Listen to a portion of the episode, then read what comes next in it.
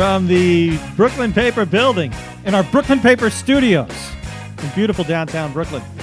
This is Brooklyn Paper Radio. I'm your host, Vince DiMiceli, along here with my cohort and co-host, Tony Rotuno. Tony?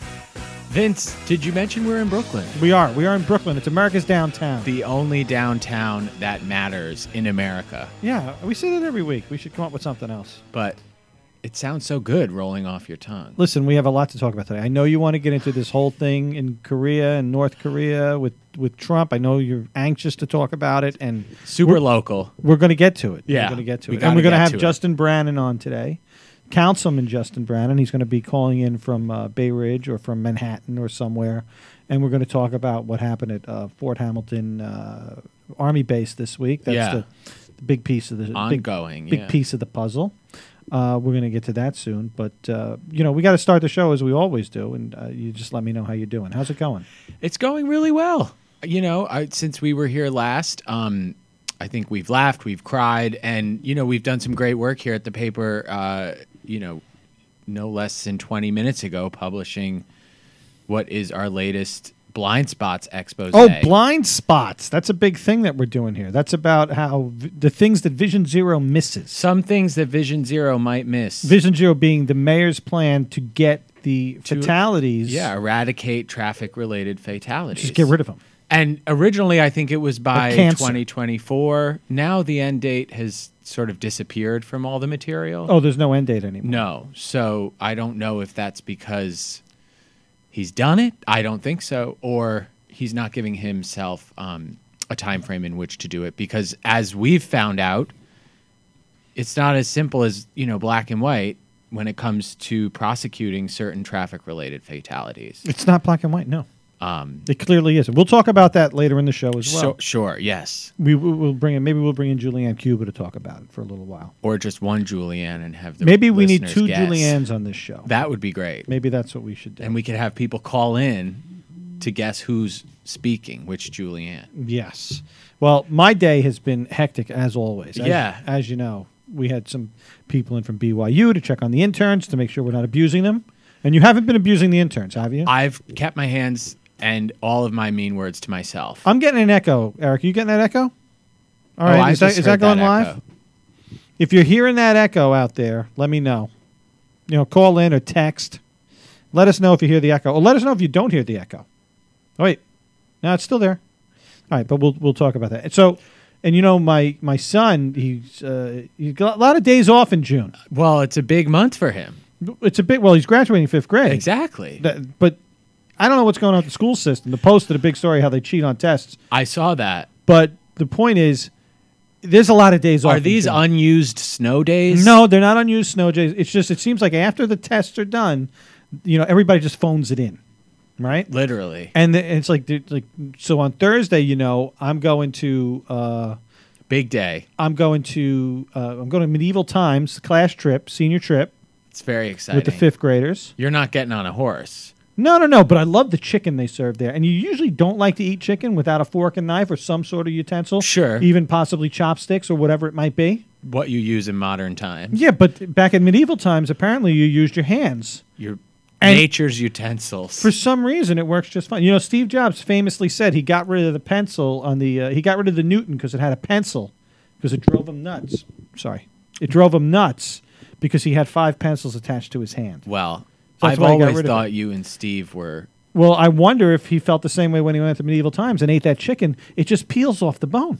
I've I've only had it once when I was a kid, and I wasn't as educated in you know fine cuisine then to appreciate. I'm getting reports from our listeners via text message that they are not hearing the echo. They're not so the They're echo is in our minds. So Johnny, or Jimmy, you'll be fine. Everything's everything's fine. And Jimmy's looking smashing today. He looks great. Is that mauve? What are you wearing? What color is that a shirt? beautiful shade of lavender. Is it lavender? And he's got.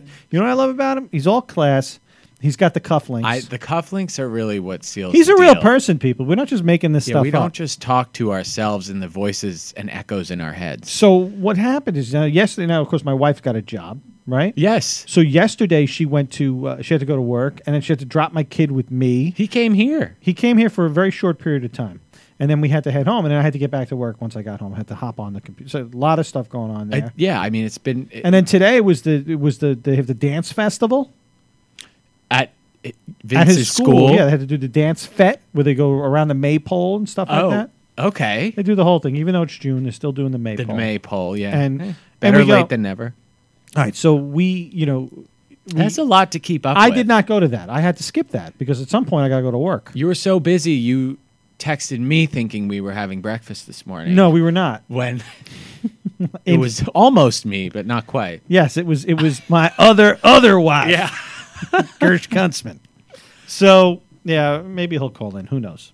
I would hope so. No, we get there's a there's a lot going on. But the thing that we really have to talk about is what happened in uh, down in, in Fort in, Hamilton. in Fort Hamilton and Yeah. Bay Ridge this week because we do call Fort Hamilton the fort, but Bay Ridge is the neighborhood. It's still in the neighborhood. and in order to do that, we have to bring in one Julianne McShane, who's written. Uh, she's been all over this story. yeah, right? she's been on it since she's the news broke. she's a bulldog, right? I- yes, And everybody knows what it's about, right? A gentleman was delivering food to Fort Hamilton Army Base in, in Bay Ridge and was taken into custody by agents from ICE. not the vanilla kind. I don't know. Ice Ice Tea?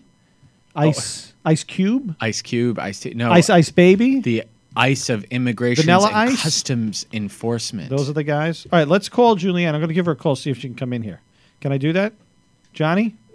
I'm going to try. Ready? We're, We're going to try. We're opening- going to try Julianne. We're going to open the line. Open the line. Don't steal this number. Is it going? Wait, I dialed myself. Yeah. I'm going to try it again. She might pick up. is busy. To leave Can we do it again? I love these phones. Get some dialing music, Paul. You got to get that dialing music. There we go. Let's see. So this is not going through the thing. It's it's here. Do I just undo this? I'm not doing this anymore. I'm tired. It's going to squeak. Julie, Everybody can hear it. It's no problem. She is so good. She's not even there to answer our call. I know. That's how diligent she is at reporting the story. Well, she's probably out on the beat. I'm sure.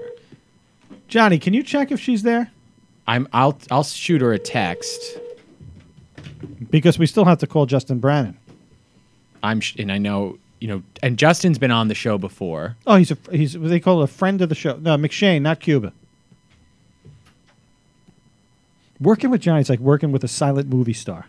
I know. A very well dressed silent movie. Star. She's there? The first cube. Yeah, the first cube. Can you tell her to come in? Get her in here. She blocked us. She blocked. I'm I gotta call. I gotta call Justin anyway. Yeah, we can get. I can't. No, I can't do that because now our board man is gone. This show is just. It's just falling apart. Well, it just goes to show you how important Johnny is. It's. you can't see him, but he does everything to make it happen, folks.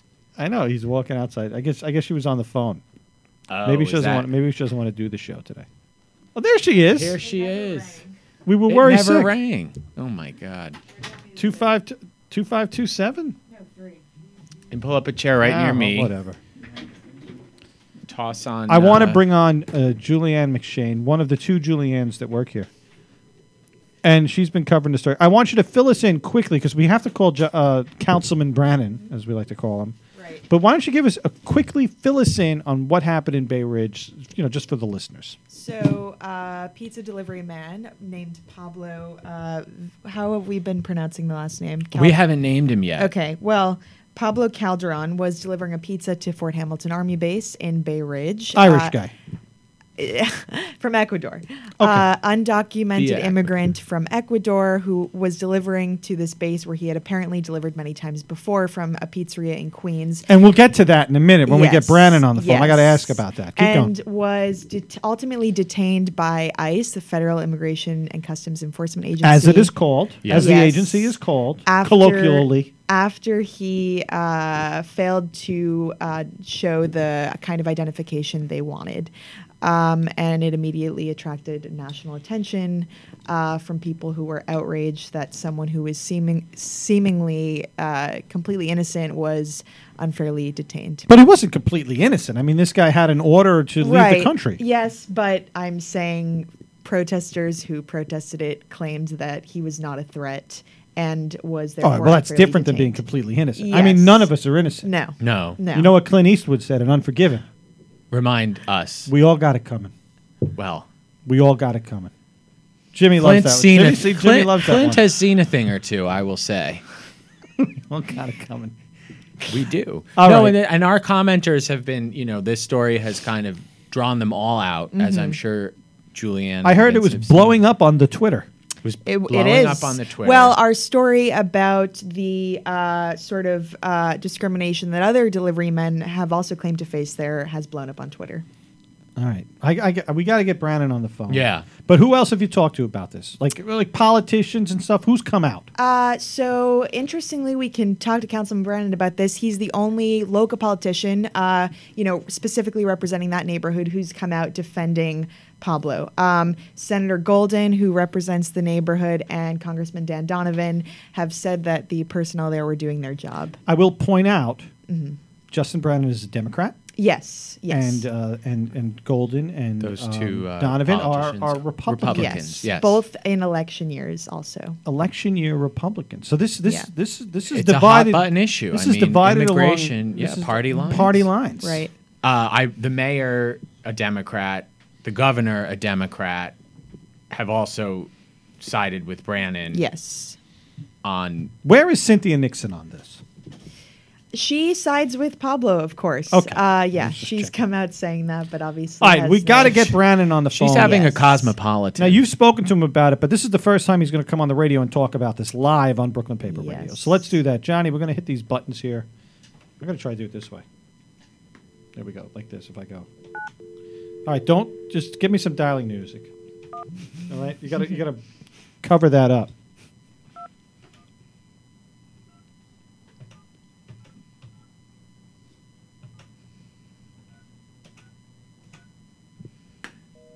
Oh, we're getting a busy signal. Oh, or was that Let me try that again.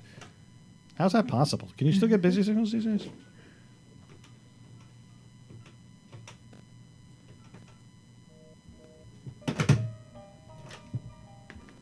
I'm still. All I have is a busy signal. Ooh, I like the dialing music, John. beautiful? Yeah. Interesting.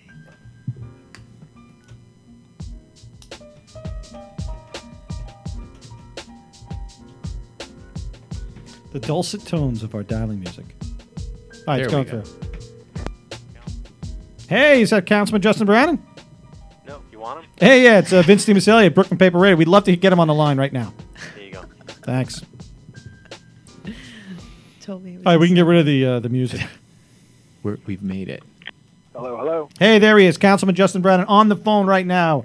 With Are we Bro- live? We are live. live. We are We're doing live. it We're going live. we are Johnny, doing it live. for this? with uh, Brooklyn Paper Radio. You're here with Vince DiMiceli. That's me, Tony, Hello, Councilman. Tony Rotuno, and of course Julianne McShane. Say hello. Hi, Councilman. How are you? All right, Where's listen. Johnny? He's not there. Johnny's Johnny's here. here. He's wearing his nice mauve purple shirt and uh, lavender with uh, with what are those called? Cufflinks. Cufflinks. He looks Wow, good. we got all dressed up for radio. He did. Yeah. He looks better than most of us.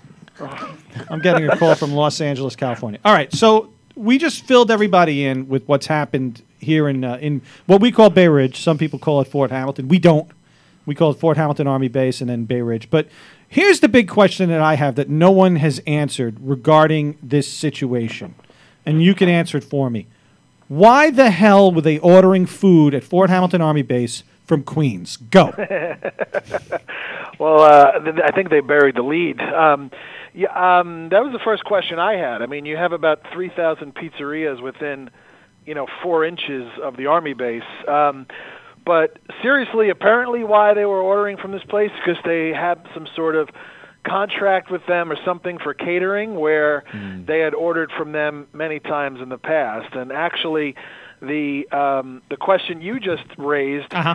was how we found out that Pablo had been there many times before because they ordered from the same place many times um, and they knew this guy. So he wasn't just delivering one or two pizzas, he was delivering sort of like a catering order, which I guess would be a bunch of pizzas and some other stuff. So So my next question, of course, is why do they have a catering contract with a pizzeria in Queens? yeah, I have I, that I cannot answer. I don't know.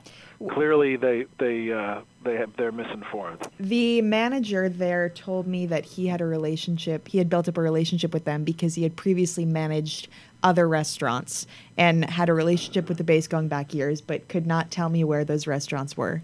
So there's a lot of unanswered questions. Maybe even further afield. Yeah. Yeah, very sketchy. It just seems it just seems odd that that's the case. Uh, like you can you walk down the block in Bay Ridge, you th- you can't throw a chicken without hitting a pizza. Wait, a dead cat? You can't throw a dead cat without hitting a good pizzeria, right? That's No, absolutely not. I've tried. All right. So now tell us what you guys are trying to do. Uh, uh, you guys are clearly trying to protect this individual. Oh, and I'd also like to point out that for many years I was a driver. I, I used to deliver Chinese food. As, as all of my fans know, I delivered Chinese food for Lum Chin and Pagoda Delight between the ages Wow, of. Lum Chin, Yeah, do you remember Lum Chin? In Bay, there was one in. Bay Ridge. Fourth Avenue and 92nd Street. Unfortunately, I was doing it in Outer Bay Ridge on Staten Island, but it's a whole different story. But it, it's not that much of a different story. The point is, when I was delivering Chinese food, if they told me I had to go to Androvette Street in Tottenville, I said I'm not going. You'd say. You know how they're much not getting money? food? You know how much money I lose by doing that delivery?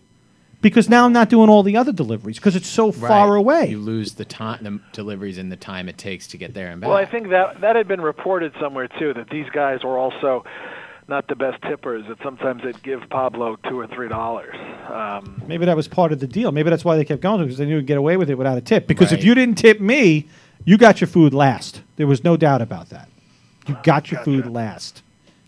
They don't seem to care. They didn't care. I don't you understand. I mean, I guess the food. thing I don't understand is that even if there was a different guy at the at the guard booth that day, whatever it is, if they weren't satisfied with the ID that Pablo presented, then they should have just sent him away. You know, um, the fact that they you know brought him in and then interrogated him and all this this whole thing escalated is is strange. I don't know why. You know, I would assume that if if you know, person drove up to the army base and tried to gain access and had insufficient ID, they'd be told, "Sorry, you cannot enter." Not, "Yes, please enter so we can now, you know, ruin your life." Right. Trap you further. Um, Councilman Brannan, we're holding a copy of the letter you sent to uh, the New York field office uh, of ICE the day before a judge postponed Pablo's deportation. What, you know, over the last couple of days since that happened on happened on Saturday, tell us what you know. Where is he, and what you know you and your fellow um, advocates for his full release are doing now. Like, where do we? Where does the situation stand? Well, um, you know, we've just continued to bang the drum behind the scenes, but I've really let some of the professionals take over. You know, make the road New York and the New York Immigration uh, Coalition um, are folks that you know, unfortunately, uh, you know, fight this sort of thing on a daily basis. Um, so the last I heard, um, I believe he had been moved from New Jersey and was being held in Brooklyn, possibly. Um, you know, the, the thing, and now he's got to stay until the 20th of July, which is great. Um, but you know, because he's got two kids under 10, and he's certainly not a flight risk. Um, you know, we'd love to we'd love to reunite him with his family until the 20th of July. Um, you know, obviously, I'd rather have him here than than be deported, but you know, keeping him away from his family is you know is not helpful and defeats the purpose here. So um, that's sort of the next fight. But you know, there's um, you know, there's there's folks working on this now that that do this um, you know, on a day-to-day basis. So I'm sort of letting them take the lead because, um, you know, I feel like I, I sounded the alarm and, and got the ball rolling, and hopefully we can we can get a good uh, a good resolution here. I have to give a shout out to the Span- Spanish language media because I actually saw the the only way I even knew about this was from reading a very small article on El Diario that was already a couple of days old. Um, El Diario, of course, the only paper I read besides the Brooklyn paper. um, Thank you. so it was a very, very small article that was already a couple of days old, and you know, no one was talking about it. So at the very least, you know, we wanted to shine a light on what had happened here, and um, you know, and, it, and it, it turned into a, a larger thing. So, but hopefully. Um, you know, we'll, we'll get a, a good resolution and, and we'll be able to reunite Pablo with his family. So you said he wasn't a flight risk, and, and clearly he wasn't because when he was ordered to leave the country, uh, he didn't. And so my, my question is, Where do we draw the line here? Now, this this gentleman did in fact break the law. He wasn't supposed to be in the country. He continued to work. He continued to raise a family here. But where do we draw the line and who gets to stay and, and, and who has to leave? What's what's your opinion on that? Well, I mean, I think you know, I think you have to also make sure you understand the, the difference between a judicial and an administrative warrant. Um, you know, the fact that uh, Pablo has uh, no criminal record, you know, and, and the police department when they were called that day, you know, uh, recommended to the base that they let Pablo go because he has no record. Um, you know, he he was paying his taxes and he had um, you know, he had applied for a green card and he was awaiting permanent residency status. So, you know, it showed that he was trying to do the right thing. Um, you know, and I think uh, I think uh, hopefully a judge would take that into account that uh, he clearly desperately wanted to stay in this country, and uh, he had a wife who was a naturalized citizen and and two daughters who were born here. So we're hoping that all of that will come into play. Um, you know, when he has his next hearing. So you think this is something that should be left ultimately to the courts, but you think that in in this case, the police, the officers that, that dealt with it should have should have used some common sense. But how do you how do you make the determination? you know, like how is a police officer supposed to make that determination? Isn't it just black and white? Well, the police officer is not supposed to make the determination. NYPD does not. Well, they have to make a determination if they're going to arrest him or not. Right, but they look if the poli- if this was if this were an incident with the police, they w- they would have let him go. Okay, so you're just saying the police would have let him go, but the but the army, I guess it was uh, military police. What was it? Was Yes. it ICE? Uh, It was it was military police at the base that turned him over to ICE. Right. All right. Um, which is something that you know they're still exploring if they're even if there's even legal grounds to do that. Um, you know, and I think some people have certainly tried to turn this into some sort of you know, undocumented immigrant versus, you know, the support of the military, which is obviously hyperbolic and ridiculous. Um, what seems like to me is that, and and from you know some of the anecdotes that we've heard and, and people have told us and reached out to us that, you know, it seems like there was someone, um, either a new guard or someone who just wasn't familiar with protocol for delivery folks or whatever it is that for whatever reason, you know, escalated this thing, you know, to a level beyond belief that you know otherwise you know in in times past where Pablo showed his his uh, ID NYC and it was clear that he was making a delivery onto the base um, he was let in you know without issue. So um, it does seem incredibly arbitrary and um, you know that's what we're trying to get to the bottom of. And like I said before you know trying to figure out why they just didn't turn him around and tell him he can't come in. Um, you know, that's that's another piece that is that is troubling. Um, this is the first time that we know about this happening at the army base, right? We haven't found out. Julianne would know better than me. We haven't found out anything else of this ever happening before. Not not of someone being detained by ICE. No, but there's but now we're reporting that that that pizzerias and delivery services within Bay Ridge were afraid to, to go to the army base for reasons such as this. Is yes, that correct? and yes, a- afraid but also annoyed because they said that they many of these delivery men who are not white uh, felt targeted and felt like they were um, going through ex- they were being subjected to extra security measures uh, because they were not white and because maybe they f- maybe the guards were rooting around for uh, something to exploit. That's what they told me. Now, I found that the you know in the years covering Fort Hamilton that the the security there has kind of ebbed and flowed with the times. I mean, I know there were times when people could just walk across the base if they worked on one side of the base and lived on the other. They could walk across the base. What's your experience over there, uh, Councilman, getting on and off the base? How often do you go there? How often have you been over there? And, and what's it like to uh, when you were a citizen and now in public office to to move around over there?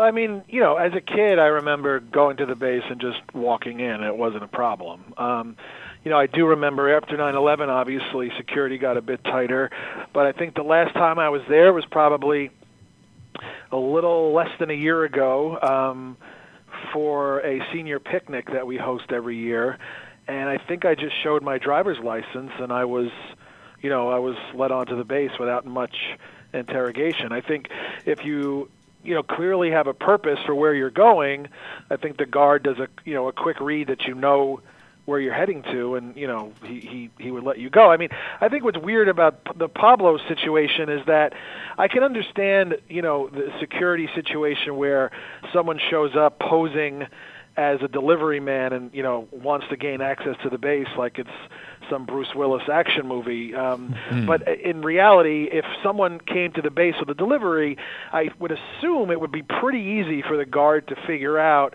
if someone did, you know, uh, make an order that you know that would require someone to be delivering food. And I would assume that they just say, okay, yeah, go, you know, we'll let you in. So. Um, the you know there was some conflicting reports about that they made him fill out a waiver, but I think Pablo denied that he ever filled anything out.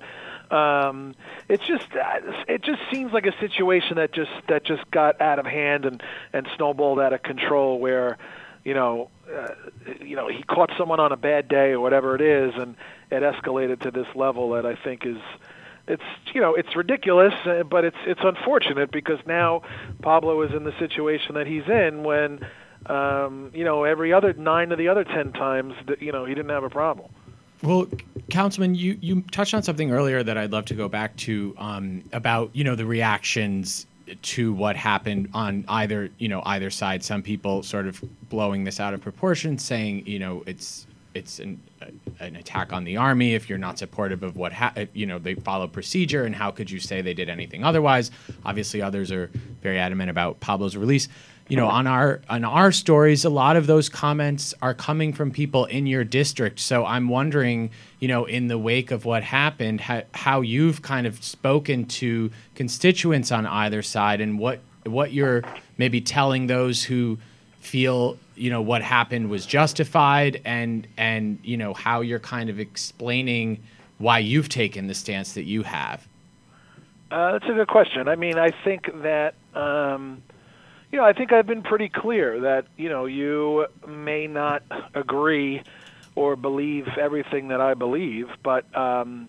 at the end of the day, I mean, I'm a public servant, and if you come into my office looking for help, you're going to get help. I don't care what party you belong to or any of that nonsense, right? So, um, but stuff like this, where it happened in my district, and I care very much about about the district and how this went down and the message that it sends and the way that uh, this man was treated when you know he came into my district is something that I felt the need to, to speak up about. I think that unfortunately the political climate that we're in, people very quickly, you know, more quickly than in the past, go you know, tend to go to their primal, you know, uh, corner when issues like this come up, and you know, um, it becomes a very black and white thing when really it's it's anything but.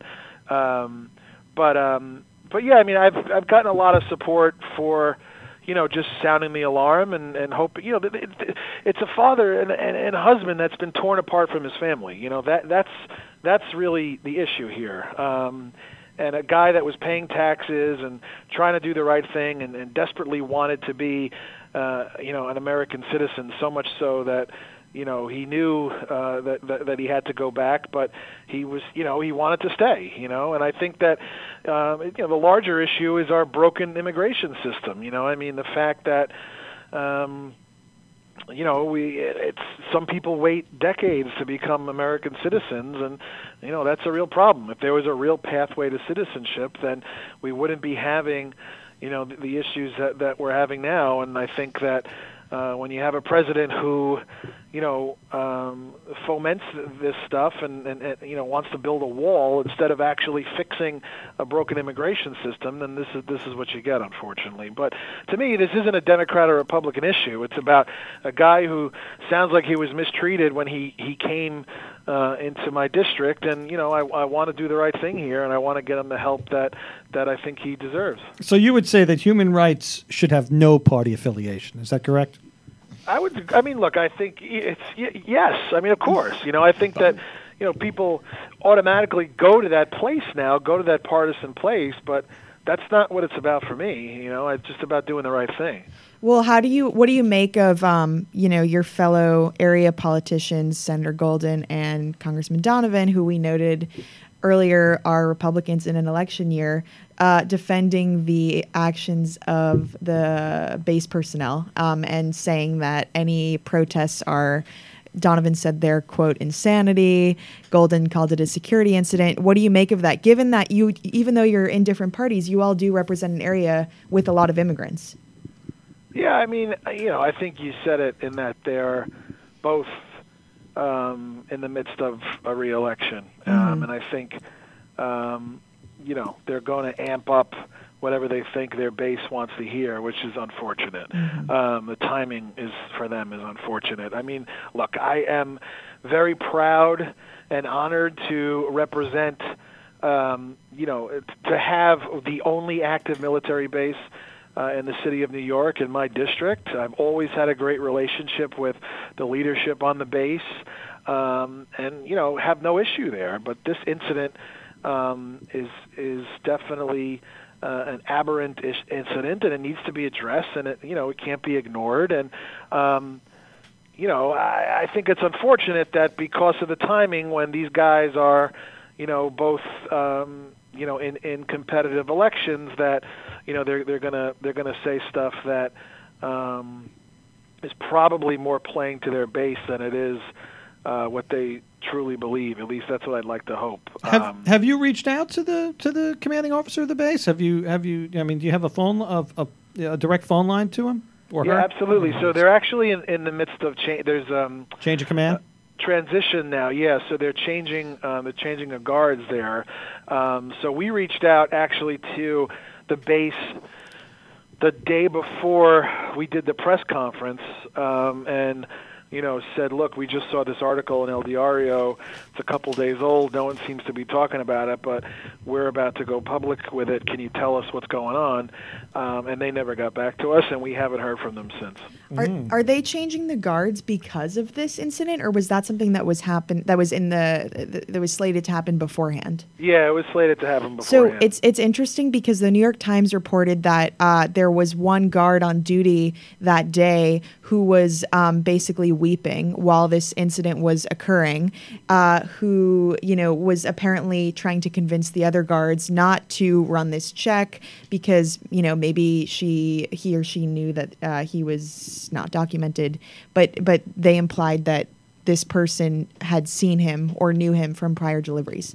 So that's Yeah. interesting because that would make sense with uh, you're saying that they were undergoing changing personnel at the at the yeah, I mean, I don't know if all. I don't know. I mean, um, I don't think that that that all personnel changes when you get a new uh, a new uh, commanding officer. Right. But, Yeah. um, you know, but but uh, if you know if there was like someone who was higher up, someone someone who was higher up than this person who was trying to defend him, who was moved to the gate, that that that's possible. But of course, yeah. I mean, that's the couple articles I read. That sounded like Right. what happened. That the guy was just, um, you know, he was he was a subordinate Mm-hmm. basically, and he the guy who knew Pablo just wasn't being heard or was being Mm-hmm. ignored, but ignored by whoever his his superior was.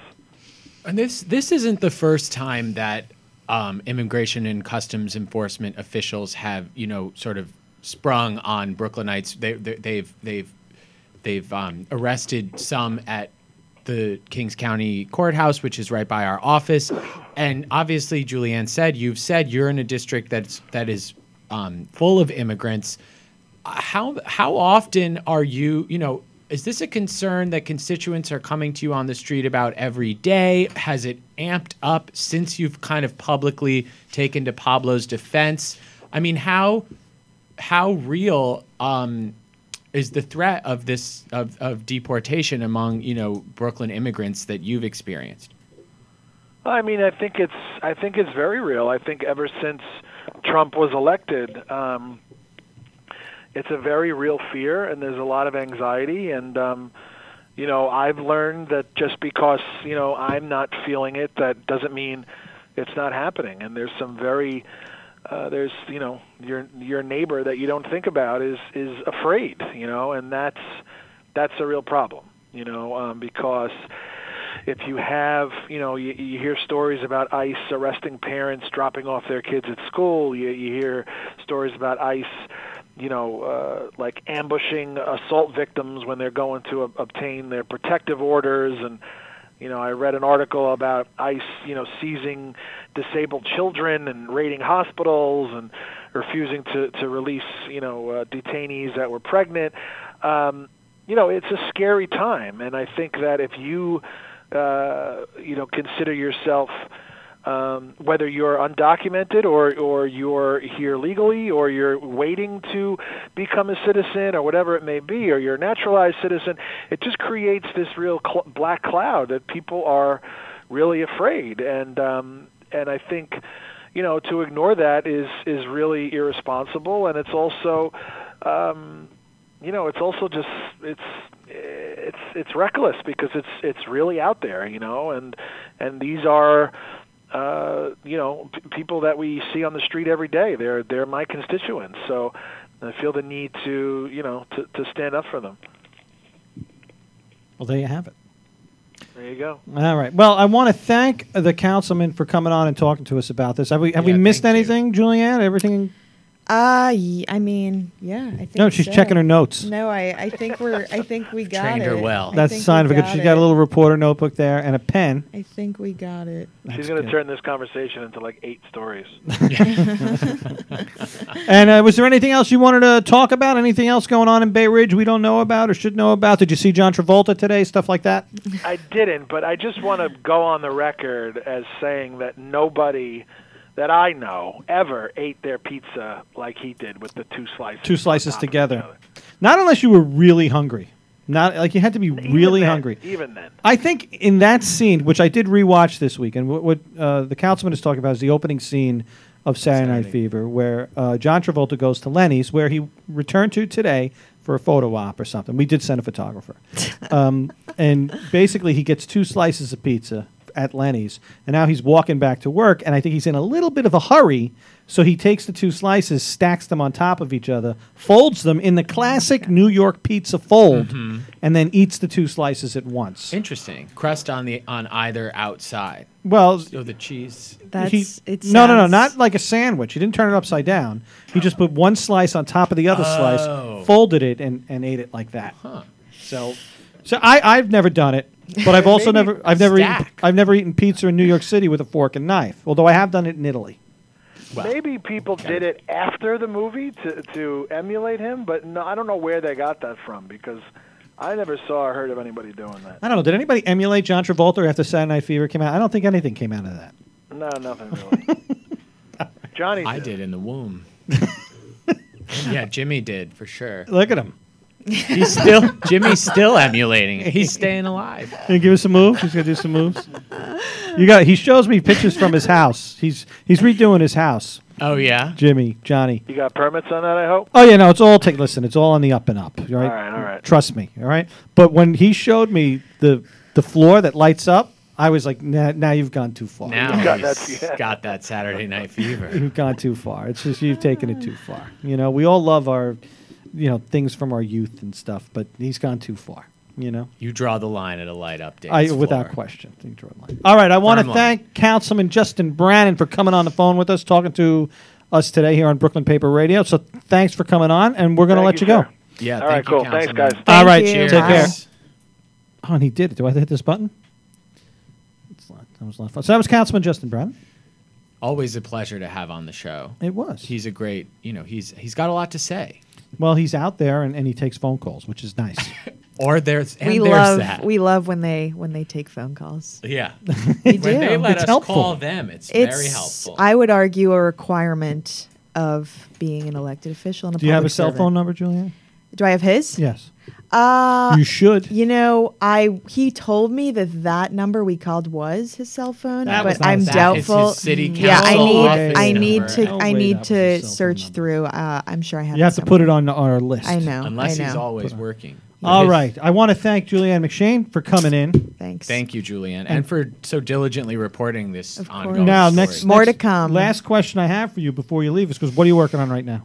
Well, I am interviewing Jennifer Egan at 3:30. She wrote the novel called Manhattan Beach, which the mayor's Hmm. office selected as uh, the one book for the city. It's basically Oh, to read this summer or something yes. like that. Summer reading. So I'm interviewing her. what was the book you read last summer? The book that I read last summer. Um, let's see. I had just graduated from school, so what was I reading? I was catching up on my summer reading. I don't remember. Last summer, I, I read. I don't. I read To Kill a remember. Mockingbird. Okay, to Kill a I, yeah, Mockingbird. I didn't read that. It's I'm America's always reading. novel. I'm always reading something. I don't I've remember what I read that. last summer. What did you read last year? Well, I read a book Last that summer. my boss gave me. Um, his name is Vince DiMiceli, and the book is called On Writing Well. On writing good. On on writing better. Um, and it was a great way to start my summer because that's when I started working here, and it helped me write gooder. You did. You you have become a much gooder writer. I did, and you know, smartly, Vince. Oh, is that? I a think we're getting. I think we're getting a call. Can oh we? my gosh. Hey, it's uh, Brooklyn Paper Radio. You're on the air. Oh, is, am I live on the air? Yeah, you are. Oh my gosh! Oh, Vincent Tony, first time caller, long time fan. Gersh Kuntzman, how are you? How's it going? it's it's good to hear your voice It's Great to hear your voice. again. What what what can we help you with? Are you down on oh, Fort Hamilton? Yeah, no, I've been enjoying the show. I've been waiting the Park Slope Medical One PC uh, X-ray to get my hip looked at. It took about an hour. They didn't get to me, but I was able to listen to almost the entire show while waiting online. That's America's healthcare system at its best. So let me ask you a question. Is this a hockey injury? Yeah, I've been playing a lot of hockey. You know, I'm between jobs again, Vince. If anybody can hear the sound of my voice, you should know that I am again looking for work. And in the interim, I play a lot of ice hockey down at Aviator and the end of Flatbush Avenue. And I've gotten um, banged up a little bit, banged up. And some people are saying that maybe my hip, which, as you know, suffers from osteopenia, which we've discussed on the air before, may be broken. You actually might have a broken hip with your bone. is- You you do have the bones, Gersh, of an 80 year old woman. We we know that for a fact. now have the have you? bones of an 80-year-old sparrow? Then. Speaking of your body parts, and no, I'm not going to go there, but I heard that you were interviewed about your hair in New York Magazine. Is that true or false? Uh, that would actually be the venerable New Yorker magazine, Tony. In Oh, fact, New Yorker. I was, I was not only quoted in the New Yorker magazine, but the substantial portion of my book, Hair, Mankind's Historic Quest to End Baldness, Random House 2001, was quoted in the New Yorker. And the guy, Amos Barshad, was good enough to end the story with my quote, which is my daily affirmation I'm Gersh fucking Kuntzman. You're welcome. There you have it. this is the go to book on all things hair. Are, are you? You must be really proud of yourself for, I guess, seeing the future. Because anytime anyone writes a story about hair or hair loss, they seem to go back to that book. Is that the case, The Gersh? seminal title. Well, Vince, if you know anything about me, I'm always proud of myself. But in fact, that book was an assignment from a, a Random House editor then named Jon Karp, who um, should give me another book contract because, as you said, Vince, people are still talking about work I did in 2001. Why That's aren't true. we reintroducing that? I believe we hosted a radio show with you not long ago where another author's book that was written about around then got reintroduced. I think it's time to republish Hair. Have you sent it to the president? Have you sent a copy of that book to Trump? Well, Julianne, first of all, first time, long time. Uh, I will say this: the president is aware of my work because I have been quoted in, I believe it was Gothamist last year, did a story about the president's hair, and I said, uncategorically, it is not a hair weave, it is not a toupee, it is just an elaborate comb over. So, in a sense, I defended the president's hairstyle. Okay. Huh. Well, that was that was that was very I'm nice. Sure- is that you I'm angling for a cabinet position? I think all you have to do is go on TV, you get a cabinet position. I haven't been on TV in a while. I'm more loyal to Brooklyn Paper Radio. You're more you of a know. radio Has, guy. uh, has anyone ever uh, called you or, or interviewed you, especially in New York or something like that, about your other book, Chrismukkah? Uh, Chrismukkah, thank you, Vince, for bringing up my 2007 book about the world's most beloved holiday, Chris Christmas. That book is out of print, unfortunately, but you can get it on Amazon or eBay for less than 10 cents. Whoa. Chrismukkah was a, it, when it came out, it was a triumph, I thought. yeah. It was. Thank you, Vince. Thank you. You know, I will tell you, I have a new book coming out, as you know, Good Luck Charm, which I just finished during my interregnum between jobs. And I have finished my new play, The Earl, which is about the Earl of Sandwich. It's a musical. I hope you'll enjoy it. Well, Well, it's a good thing you're unemployed. Otherwise, you wouldn't get those things done. I'm, I'm, I'm between jobs, uh, Tony. I'm between jobs. Fort And I am- Hamilton might be hiring guards. Apparently New so. guards. And I, I do have the qualifications because all I can do is say ID. Oh, okay, you're gone. Hire me. Anyway, guys, I got to get on the bike. Even though I have a broken hip, I'm going to an interview at streetsblog.org. Wish me luck. All right. Well, good luck to you, Gersh. We wish you the best. and- Cycle safely. yeah, and please look both ways before you cross.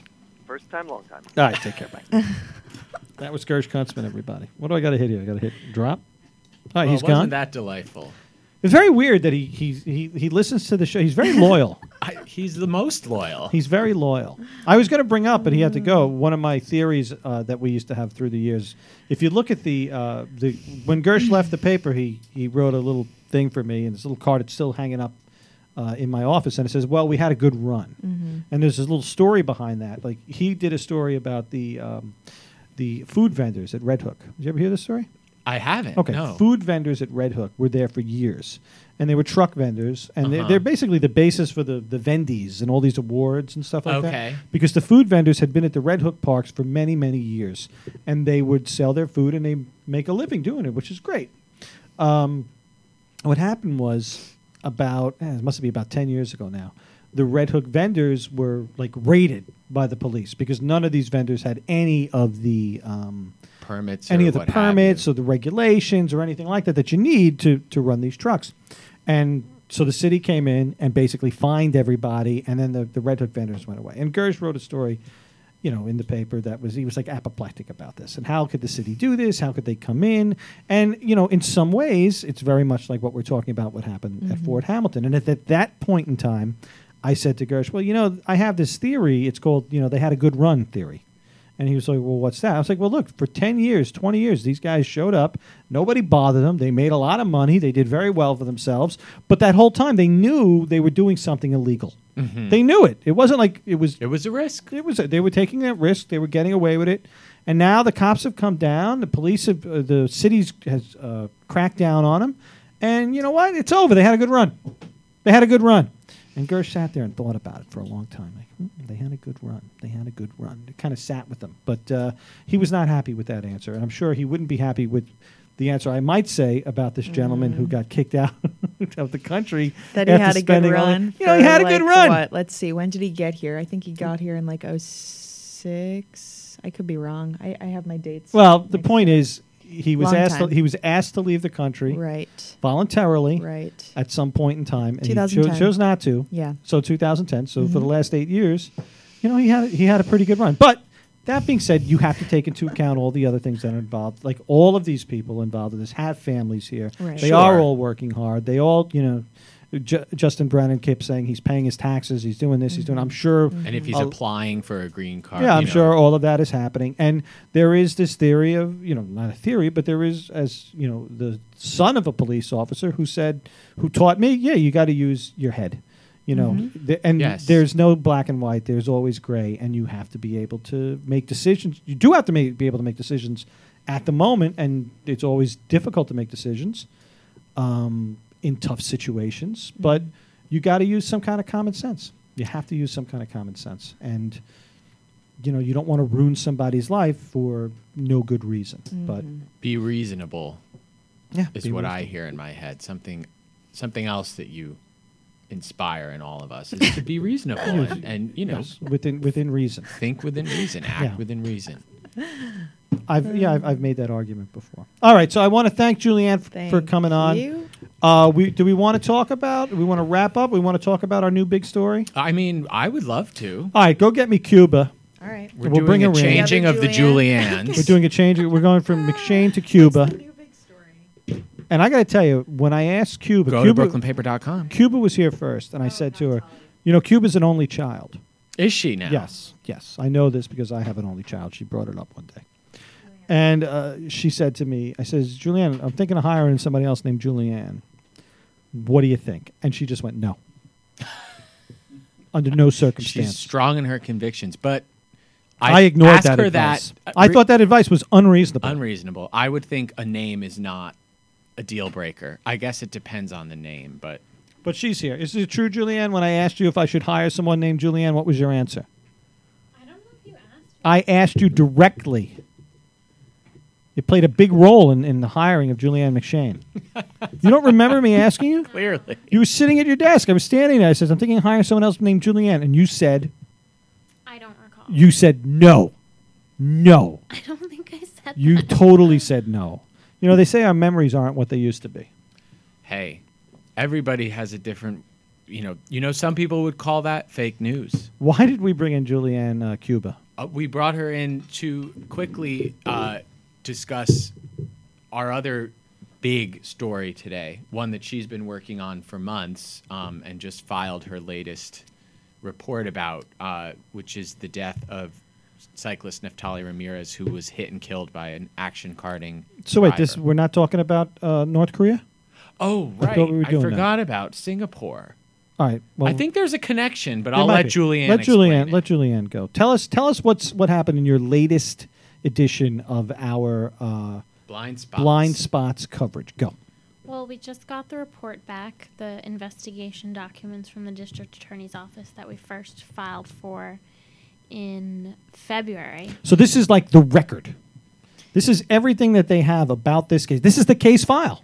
Yes, everything that we can see that wasn't blacked out. And according to state law, they have to provide this to us if we ask for it. Yes. And they did black out some things. Any anything in particular that you were like, hmm, why'd they black that out? I'd really like to know that.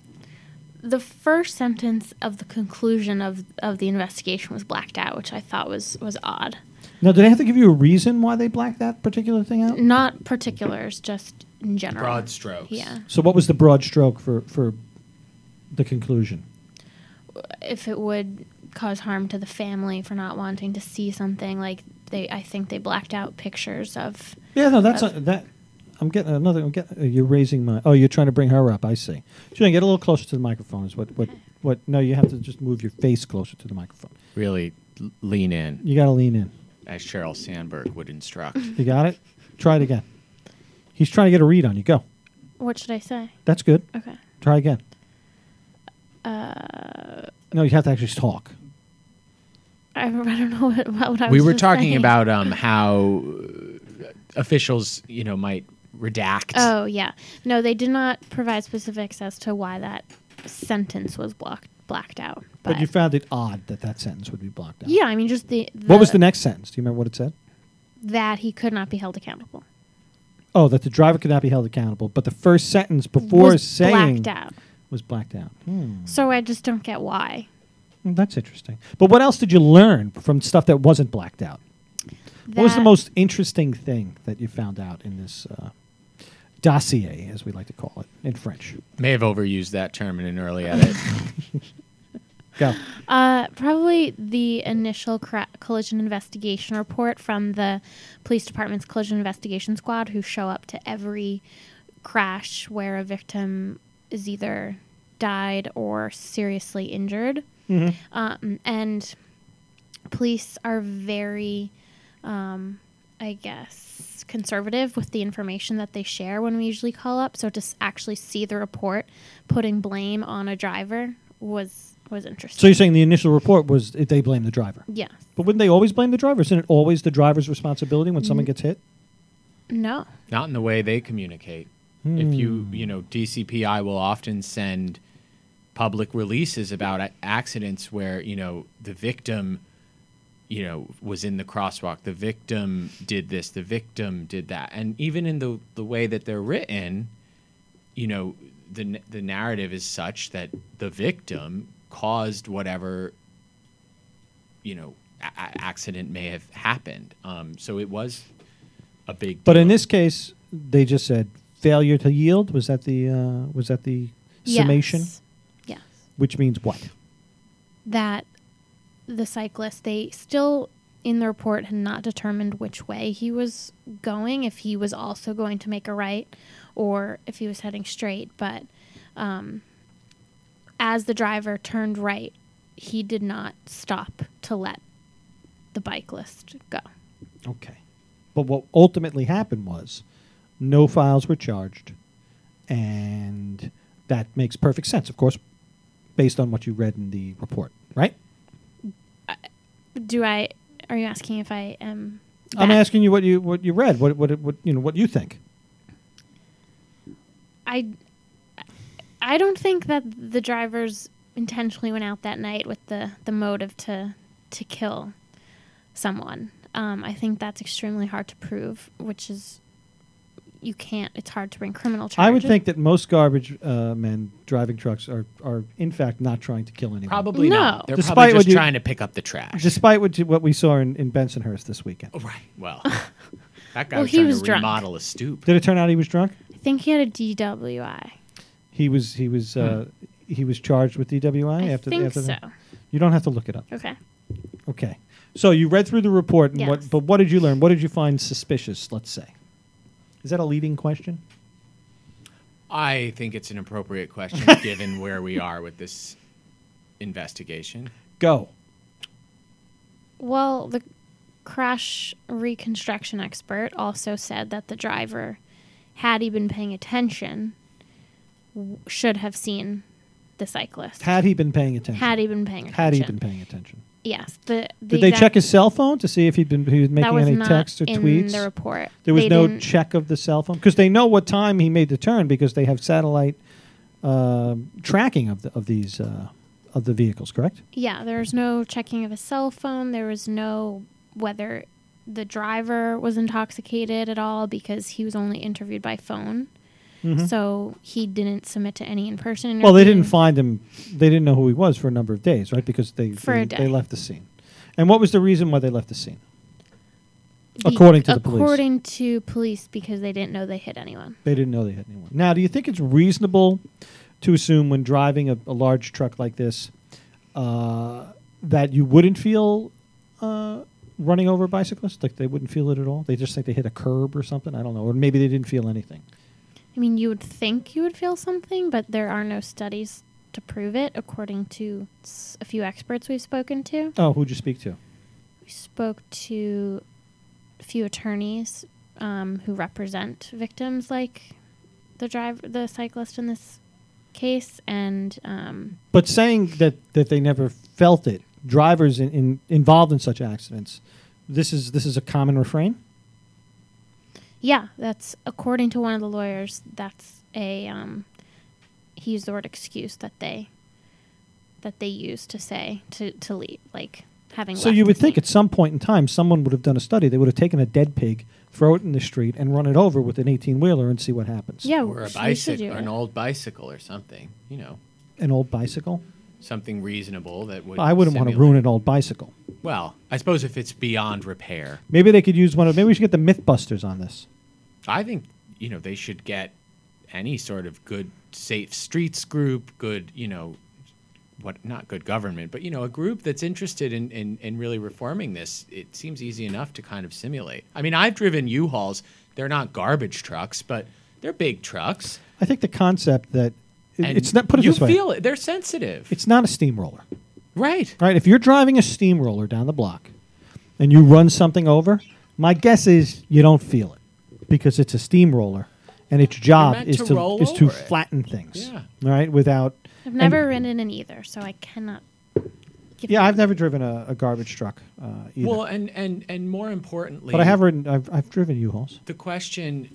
You know, They're not like Cadillacs, They're Tony. not. They're not meant for a smooth ride. It's not a Sunday drive. Um, you know, the the eternal question that that we've been asking ourselves is, you know, just because somebody didn't feel something under the wheel of their truck or someone that they hit and killed, does that mean that that person should be, you know, freed from the recklessness that led to killing the person? Well, I think that's the key, though. I think That's the, the key. eternal question. Well, the key the key to that question is: was the person being reckless in any way before the accident or while the accident happened? Like I said, let's say he was tweet he was tweeting, you know, a story he read in the Brooklyn paper while driving the truck. All right. Uh, clearly, if you're if you're distracted while you're driving, you're at fault. Okay. Let's say you don't yield to someone that has the right of way and you hit them. If you don't yield to someone who has the right of way, you're acting you're not driving the way you're supposed to. So you are at fault. Uh, let's, let's, say you're behind the wheel without the proper license, which this driver was. He Okay. didn't, you know, well there you go. that in and of itself could in my That in and of seems itself- a little reckless. it could be could you know if he was licensed and it was revoked i'm sure there's levels of you know areas of gray there but yeah i mean it's, it's certainly something to be And that's something we know. and we've talked about and we know for a fact now that other people driving cars that get into accidents that you know in the past otherwise might have been forgiven aren't being forgiven and i guess in the case of the Dorothy Bruns in Park in Slope. park slope who Mhm. drove into i guess she killed two children Two kids immediately, And and, then, then an unborn baby an unborn baby died for- as a result. because she was driving when she a doctor had told her not to told drive. her not to drive. So it wasn't like she didn't know how to drive. It wasn't like you know she had a license. She had a license but the doctor told her not to drive, and now she's being prosecuted. hmm for reckless manslaughter. Yeah, I don't know. I don't know what the answers are here, Julian. I don't know if this is a problem with. Um, I mean, is it a problem with uh, the the police department not doing their job? Is it a problem with the you know the the drivers driving recklessly or not? I think there's a lot to to look into here, and there's there's there's a lot of. But the the reality is, you know, there's lots of stories right now about uh, commercial. Um, commercial garbage commercial garbage yeah. haulers uh, we're not the only ones writing stories. I think ProPublica has a piece on a Yeah. on a on a different um, Outfit. company, and I think that these accidents, because they aren't necessarily rare, I think uh, Action Carting uh, has has had a number of accidents through the years. I mean, a lot. Would you yeah, say five and five, five- fatalities. five in the deaths past in how many years? ten years, and according to court records, dozen over the past several years, which resulted in more minor injuries. Dozens of other Other accidents. injuries, Yeah. And I think anyone that that you know watches these trucks late at night, if you happen to see them, you know they tend to, you know, it, You followed one. I never followed one. I don't know what you're talking about. Wow. Someone. It wasn't you. You're right. I want to make was one my point. other boss. Wait, Julianne wants to make one point, and then we're gonna we're gonna close up because Eric's got to go. Um, He's got to get his Get that suit. dance floor set he's up. got to get the dance floor set up. He's got to get his suit dry cleaned. um, Go. And I when I say Eric, I mean Johnny or Jimmy or Bob. Yeah, I was wondering who you were talking Yeah. about. I still don't get that joke, but Who said it's a joke? Go. What's your Um, point? my point is that I it's we shouldn't take away the fault of the drivers in these crashes, but it's also a much larger systemic issue that um, you know we mention these drivers by name, but th- they're just responding to the pressures of the industry and not having the adequate like pay or time or breaks. Um, so I just think that's important. so you think there's a larger issue there as well? Like you think that these guys might actually be under a lot of stress while driving? yeah? I just don't want that to to get lost. to get. And we've get- heard that from our friends, the Henrys, who were on Brooklyn Paper Radio not Uh-huh. long ago, um, former and current Action employees. Yep. Mm-hmm. Who said that? Uh, yeah, there were lots of there, there was lots of pressure. A lot of pressure. You know. Yeah. There you go. All right. I want to thank Julianne for coming on again. Yes. I want to thank Tony for doing what he does. I mean, nobody brings us back to the point better and faster. Just call than- me the boomerang. That's it. That's what you do. Bring you back around. because I could tend to go off on tangents and stuff like that. Julianne, thank you. You can go. She's already off to report. I know she's going out to do things. And I want to thank Justin Brannan for coming on and Yes. talking to us about Fort Thanks to the Hamilton. councilman. I want to thank uh, Jimmy or Johnny or Bobby or Tony Manero or whatever his name is on the board. Uh, and we will see you. Thanks to Vince, always, for leading this ship. All right, well, we try. We'll see you next week on Brooklyn Paper Radio.